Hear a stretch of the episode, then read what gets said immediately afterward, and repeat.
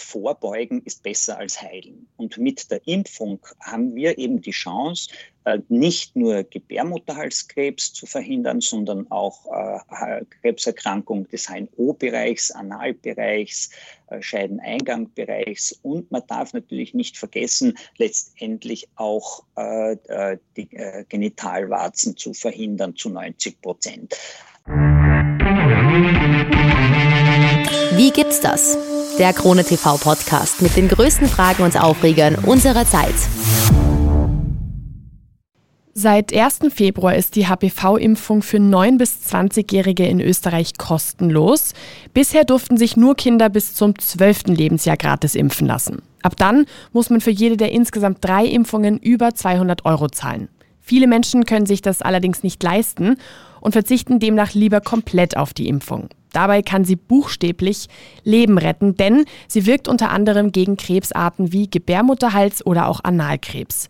Wogegen die Impfung noch schützt, was die Ausweitung dieses Impfprogramms bringen wird und warum sich unbedingt auch Männer impfen lassen sollten, weiß mein heutiger Gast. Ich freue mich sehr, den Universitätsprofessor Dr. Paul Speise begrüßen zu dürfen. Er ist Facharzt für Frauenheilkunde und Geburtshilfe, kennt sich mit der Behandlung von HPV besonders gut aus und hat sich heute zwischen mehreren OPs die Zeit genommen, um mit mir über dieses wichtige Thema zu sprechen. Vielen, vielen Dank, dass Sie sich per Skype zugeschaltet haben. Vielen Dank für die Einladung.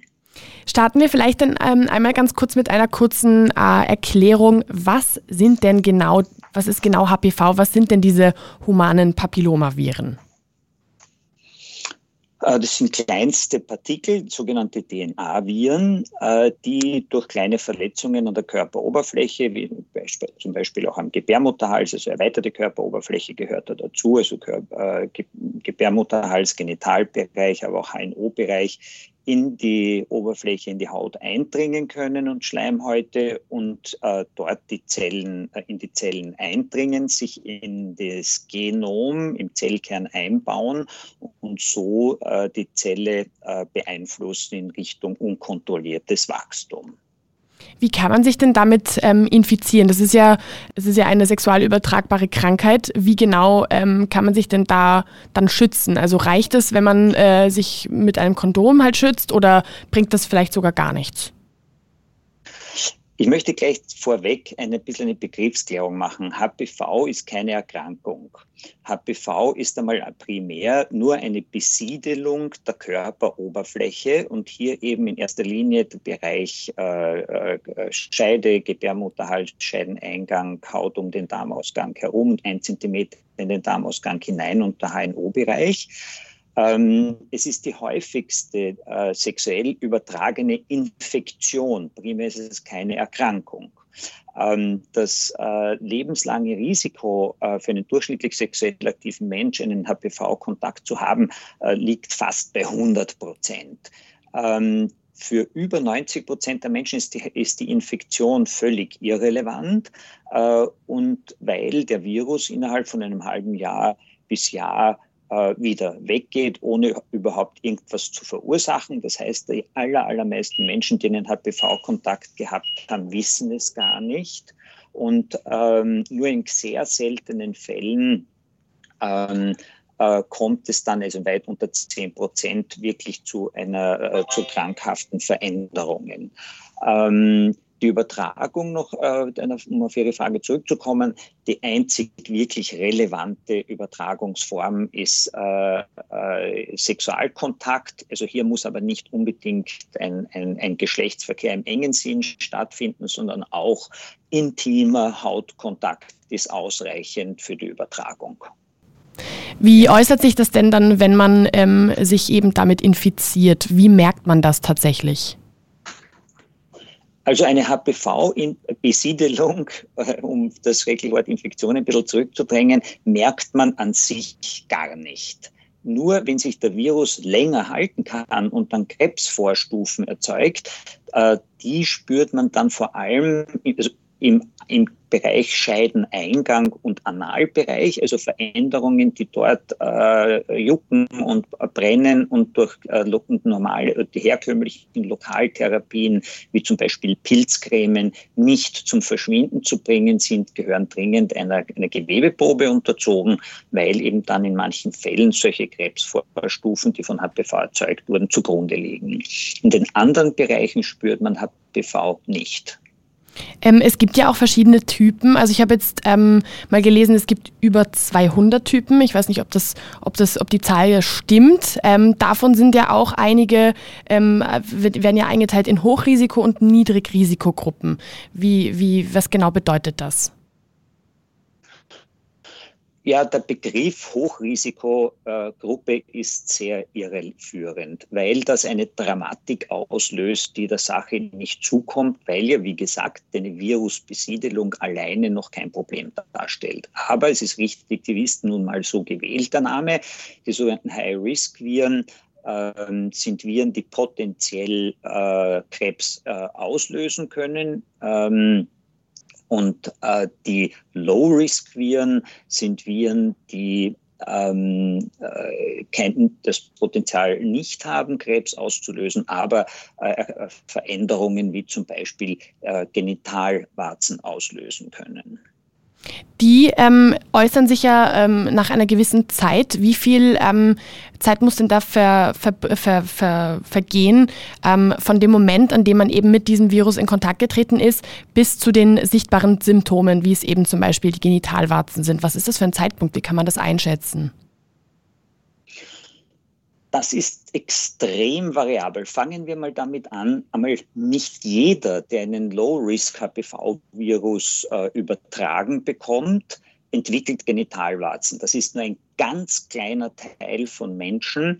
Hier äh, kommt es dann zu spe speziellen Situationen mit dem Immunsystem und wie das Immunsystem mit dem HPV-Virus umgehen kann, ob, äh, ob gerade vielleicht durch eine Grippe oder andere Umstände das Immunsystem nicht so auf, äh, auf der Höhe ist, ähm, kann es äh, dann äh, dazu kommen, dass Genitalwarzen entstehen. Der Zeitpunkt von der Besiedelung bis zum Entstehen der Genitalwarzen ist extrem variabel. Das können wenige Wochen bis viele Monate sein. Enger lässt sich das leider nicht eingrenzen. Mhm. Ähm, Jetzt gibt es ja, deswegen sprechen wir ja auch heute darüber, es gibt ja einen, einen Impfstoff, der ja auch sehr, sehr ähm, wirkvoll, also wirksam ist, der ja jetzt eben, wie ich vorhin auch schon gesagt habe, seit 1. Februar ähm, auch schon für 9- bis 20-Jährige in Österreich kostenlos ist. Dieser Impfstoff schützt aber nicht vor alle Typen, ist das richtig? Ja, das ist, äh, das ist richtig und das wird auch vielfach als falsches Argument herangezogen, dass man sagt, na, das macht ja keinen Sinn, die Impfung, weil da sind nicht alle Viren drinnen. Dass dieses Argument ist aber deshalb nicht zielführend, wenn wir jetzt die Gruppe der äh, High-Risk-Viren hernehmen, dann haben wir ja schon gesagt, die bilden sich sehr, sehr oft von alleine zurück. Ja, selbst wenn sie eine Krebsvorstufe auslösen, eine geringgradige, das bildet sich auch noch immer alles sehr, sehr häufig von alleine. Äh, zurück. Diese Rückbildung ist sehr unterschiedlich bei den verschiedenen Virustypen. Und die Viren, die in der Impfung enthalten sind, diese sieben High-Risk-Viren, sind die wichtigsten sieben High-Risk-Viren, die, wo die, die, die sind diese Viren, wo, wenn sie einmal den Genitaltrakt besiedelt haben und zu einer Krebsvorstufe, vor allem weiter fortgeschrittenen führen, äh, sich diese Veränderung am seltensten von alleine zurückbilden. Und wenn man eben diese sieben Viren im Impfstoff drinnen hat, hat man einen über 90-prozentigen Schutz gegen äh, nicht nur eben die Entwicklung äh, von Krebsvorstufen, äh, vom Gebärmutterhals und Gebärmutterhalskrebs, sondern, da kommen wir vielleicht dann noch zurück, warum sich Männer auch impfen lassen sollen, nämlich auch HNO-Bereich ähm, und äh, Scheideneingang ähm, Analbereich und so weiter. Das heißt, die Impfung wirkt auch, wenn man bereits mit dem Virus in Kontakt getreten ist?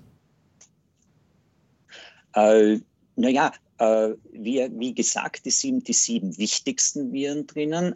Äh, ja, wenn man schon mit einem Virus, mit einem dieser Stämme, die in der Impfung enthalten sind, in Kontakt gekommen ist, hat man noch immer ja, einen großen Benefit von den anderen, mit denen man noch nicht in Kontakt gekommen ist. Und außerdem ist es zwar richtig, dass nach einer durchgemachten äh, Infektion mit einem HP-Virus eine gewisse Immunität entsteht, die ist aber nicht sehr robust. Das heißt, die bildet sich, die kann nach, nach, etlich, nach äh, einer gewissen Zeit äh, sich wieder zu, äh, sozusagen als inaktiv äh, in, also kein, so entwickeln, dass kein Schutz mehr, kein ausreichender entsteht. Also der Schutz, den eine natürlich durchgemachte HPV-Infektion hinterlässt, ist zeitlich begrenzt. Mhm, okay. Jetzt haben wir gerade schon über die Ausweitung der kostenlosen HPV-Impfung gesprochen. Sie haben das als nahezu historischen Schritt bezeichnet. Was bringt denn diese Ausweitung, diese Ausweitung des Impfprogramms dann tatsächlich? Naja, die in der Medizin äh, gibt es ein, ein oberstes Gebot und das ist Vorbeugen ist besser als Heilen. Und mit der Impfung haben wir eben die Chance, äh, nicht nur Gebärmutterhalskrebs zu verhindern, sondern auch äh, Krebserkrankung des HNO-Bereichs, Analbereichs, äh, Scheideneingangbereichs und man darf natürlich nicht vergessen, letztendlich auch die Genitalwarzen zu verhindern zu 90 Prozent die Impfung, alle drei Teilimpfungen zusammen, äh, kosten über 600 Euro. Und das ist natürlich für junge Menschen eine Hürde, die vielfach nicht genommen werden kann. Und das ist halt jetzt äh, schon eine historische äh, Situation, dass bis zum 21. Lebensjahr die Impfung eben vom Gesundheitssystem getragen wird. Und das führt dazu, dass die Impfrate, die Durchimpfungsrate äh, drastisch steigt. Und äh, vor allem ist auch hier, hat sich das Bundesheer bereit erklärt, äh, der, beim Rekrutieren äh, von ähm, ins Bundesheer äh, aufzunehmenden jungen Menschen eine genaue Beratung und eine äh, an, die, durchzuführen und die Impfung anzubieten. Mhm. Ja, Stichwort Durchimpfungsrate. Wo liegt die denn gerade zurzeit in Österreich? Kann man das äh, circa einschätzen? Das ist nicht sehr genau erhoben. Das kann man nicht äh, wirklich äh, genau sagen. Ähm, Österreich ist ja generell ein Land mit einer sehr ausgeprägten Impfskepsis. Äh, vor allem eben, es ist ein, das ist ein wichtiger Punkt, den Sie ansprechen, weil es ist nicht nur notwendig, eine Leistung eines Gesundheitssystems anzubieten, sondern man muss auch darauf achten, dass es angenommen wird. Und diese äh, Annahme der, der Impfung da ist sicher, sind noch Anstrengungen notwendig, um zu einer besseren Aufklärung äh, der betroffenen Menschen zu führen und ein äh, Verständnis dafür zu entwickeln, dass man dieses Angebot auch äh, annehmen soll. Mhm. Ähm, ich finde es jetzt auch sehr spannend, äh, weil Sie eben auch schon angesprochen haben, dass ja das Bundesheer sich ähm, eben auch eingeschalten hat und eben auch gerade das HPV-Impfmöglichkeiten anbietet. Ähm, Bundesheer ist ja doch etwas, wo der, der größte Anteil, ähm, der da irgendwie dabei ist, dass das ja wirklich dann Männer sind. Ähm, gerade wenn es um HPV und um die Impfung geht, ähm, herrscht so ein bisschen der Irrglaube, dass das ja etwas ist, was, worüber sich ähm, äh, größtenteils die Frauen Gedanken machen sollten. Ähm, die Ansteckung oder die, die, die, die, das Risiko einer Ansteckung ist aber allerdings bei den beiden Geschlechtern oder bei allen Geschlechtern gleich groß. Ähm, warum sollten sich denn dann demnach auch Männer ähm, impfen lassen? Also warum ist das wichtig? Beziehungsweise wie kann man das irgendwie auch nach außen bringen, dass das irgendwie auch verständlich ist, dass äh, das Männer eben auch betrifft? Was, nicht, was äh, im allgemeinen Wissen nicht so angekommen ist, ist, dass Männer mindestens genauso viel von der Impfung profitieren wie Frauen. Warum? Schon 2015 konnte man zeigen in den USA, dass es mehr durch HPV ausgelöste Karzinome des HNO-Bereichs gegeben hat als Geburt, als Gebärmutterhalskarzinomen bei Frauen. Männer sind insgesamt viermal so häufig betroffen von Karzinomen des HNO-Bereichs als Frauen. Ähm, zusätzlich äh, kommt dazu, dass natürlich äh, das Analkarzinom und Peniskarzinom natürlich bei den Männern auch ein Thema ist, wobei das Peniskarzinom heutzutage, heutzutage eine Rarität geworden ist, Gott sei Dank. Und es kommen noch zwei Aspekte dazu. Ein reines Frauenimpfprogramm würde natürlich zum Beispiel der Gruppe der homosexuellen äh, Bevölkerungsanteils ja gar nichts nützen und wäre damit äh, nicht geschützt. Und schließlich gibt es noch den Begriff der Herdenimmunität, das heißt äh, ein Schutz vor Weitergabe des Virus. Das heißt, je mehr Leute, je mehr Menschen geimpft sind, umso weniger Chance hat das Virus eben übertragen zu werden. Wie ist es denn dann auch ähm, bezüglich Altersgrenzen? Gibt es da eine ähm, nach oben hin gesehen? Muss man da irgendwie, gibt es ein Alter, wo man sagt, ab dann macht es keinen Sinn mehr, sich impfen zu lassen? Naja, dazu ist zu sagen, die, das Grundprinzip ist, je früher, desto besser. Das heißt, im Idealfall vor Beginn der, der, der, der sexuellen Aktivität. Ähm, bei uns ist jetzt äh, bis 21 der Impfstoff äh, wird zur Verfügung gestellt, in anderen Ländern 27. Äh, Evidenz gibt es dafür bis 5, dass ein Benefit äh, vorhanden ist bis zum 45. Lebensjahr. Prinzipiell muss man sagen, hat der Impfstoff keine Alterslimitation mehr in der Zulassung und äh, ich glaube, man kann es auch ein bisschen von der privaten Situation abhängig machen. Sprich, wenn im Rahmen der Scheidung, egal in welchem Alter, es evident wird, dass neue Sexualpartner ins Leben treten werden, äh, macht eben individuell betrachtet auch äh, zu einem höheren Alter die Impfung sicher noch einen Sinn. Mhm. Ähm, vielleicht auch die Frage, ähm, wenn man sich dann einmal eben ge geimpft hat ähm, und all diese drei Impfungen ähm, wirklich auch durchgeführt hat, hält denn der Schutz, den man dann hat, auch wirklich ein Leben lang oder muss man irgendwann im Laufe der Zeit da vielleicht doch noch einmal irgendwie sich äh, nachimpfen lassen? Nein, derzeit, so wie die Datenlage aussieht, äh, ist, das, ist nach drei Teilimpfungen ein lebenslanger Schutz gewährleistet. Das, was aber auch noch wichtig zu wissen ist, dass der Impfschutz schon ein bis zwei Wochen nach der ersten Gabe auftritt. Die zweite und dritte Gabe ist nur mehr, dass es eben dann ein Leben lang haltet. Ah ja, okay, spannend. Das wäre nämlich auch was gewesen, was ich auch gerne ähm, eben gewusst hätte, ob dann zwischen dem ersten, der zweiten oder zweiten oder dritten das eben dann auch schon vorhanden ist. Ähm, zum Schluss. Der Impfschutz tritt eben Gott sei Dank sehr, sehr rasch ein. Okay, ja, das ist natürlich spannend. Ähm, zum Schluss äh, würde ich natürlich auch sehr, sehr gerne noch wissen, ähm, die Impfung ist ja doch auch recht umstritten.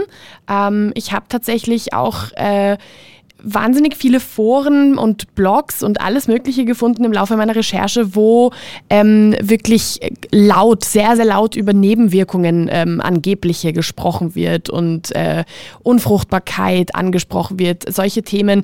Ähm, das ist natürlich immer sehr schnell ein Thema, wenn es um Impfungen geht. Sie haben schon gesagt, Österreich ist ein Land mit großer Impfskepsis allgemein. Das haben wir auch im Zuge der Corona-Pandemie auch sehr stark irgendwie nochmal sehen können. Ähm, welche Nebenwirkungen können denn tatsächlich auftreten? Gibt es da irgendwas? Es gibt äh, eine Studie USA und Schweden, die über 60 Millionen Impfdosen verglichen haben in einem Placebo-Ansatz mit äh, einem äh, äh Placebo, äh, Placebo-Gabe. Es gab keine ernstzunehmende Komplikation, die in der Impfgruppe häufiger aufgetreten ist. Es gab äh, bei der, in, an der Impf einer Einstichstelle bei der Gruppe, die den Impfstoff erhalten hat, äh, do, äh, doppelt so häufig Rötungen und, das, äh, und Schmerzen, die aber im völligen Rahmen waren. Und in den ersten 15 Minuten nach der Impfung hat die Impfgruppe eine etwas erhöhte äh, Frequenz an milden Kreislaufproblemen gezeigt. Sonst gab es diese, das war sechsmal häufiger. Mhm. Insgesamt äh, gab es nur eine allergische Reaktion auf eine Million Impfdosen, so dass man sagen kann, dieser Impfstoff ist so extrem gut erforscht und dokumentiert, dass man sagen kann, dieser Impfstoff ist extrem sicher und hat so gut wie eben keine ernstzunehmenden Nebenwirkungen. Es geht sogar so weit, es ist noch weiter untersucht worden, kann der Impfstoff, hat der Impfstoff vielleicht Auswirkungen auf das Sexualverhalten junger Männer, was zum Teil Beispiel von Eltern äh, äh, postuliert wurde. Und nicht einmal das tritt ein, sondern man hat untersucht, dass die in, äh, bei jungen Menschen, die geimpft sind, äh, weder eine höhere Rate an Schwangerschaftsabbrüchen oder Schwangerschaftsberatungen, Infektionsabklärungen äh, oder sonstige, die mit dem Sexualverhalten verbundenen ähm, Maßnahmen äh, erhöht gezeigt hätten. Mhm. Ähm, letzte Frage, die ich, die ich, Ihnen gerne stellen würde. Ähm, in Australien ist das Thema tatsächlich sehr, sehr präsent. Ähm, da wurde sich das Ziel gesetzt, dass bis zum Jahr 2028, also in gerade mal fünf Jahren, ähm, Gebärmutterhalskrebs ausgerottet werden soll. Und eine zentrale Rolle soll hier eben auch die Impfung spielen. Ist sowas für Österreich realistisch? Naja, äh, die, es ist eine Frage, wie viel Aufwand man in die Aufklärung äh, der Bevölkerung und der betroffenen Altersgruppen investiert. Äh, wenn ich die Impfskepsis von deutschsprachigen Ländern mit der im angloamerikanischen Sprachraum vergleiche, ist diese leider halt doch deutlich höher. Und das äh, wird wahrscheinlich einer der Gründe sein, warum dieses Ziel bei uns nicht so leicht und nicht so rasch erreicht werden kann wie Australien. Australien war ja überhaupt das, äh, das erste Land, das äh, mit einer wirklich umfänglichen äh, Anstrengung, was die HPV-Impfung anbelangt, begonnen hat. Und es ist eben wirklich das Erfolgsmodell schlechthin, wo man wirklich an großen Studien zeigen konnte, dass eben die Wirksamkeit des äh, Impfstoffs super ist. Dann sage ich vielen, vielen Dank, dass Sie sich Zeit genommen haben, ähm, mit mir über dieses wichtige Thema zu sprechen. Ähm, danke für alle wichtigen Informationen, die Sie heute mit uns geteilt haben. Sehr, sehr gerne. Vielen Dank. Wie gibt's das? Der Krone TV Podcast mit den größten Fragen und Aufregern unserer Zeit.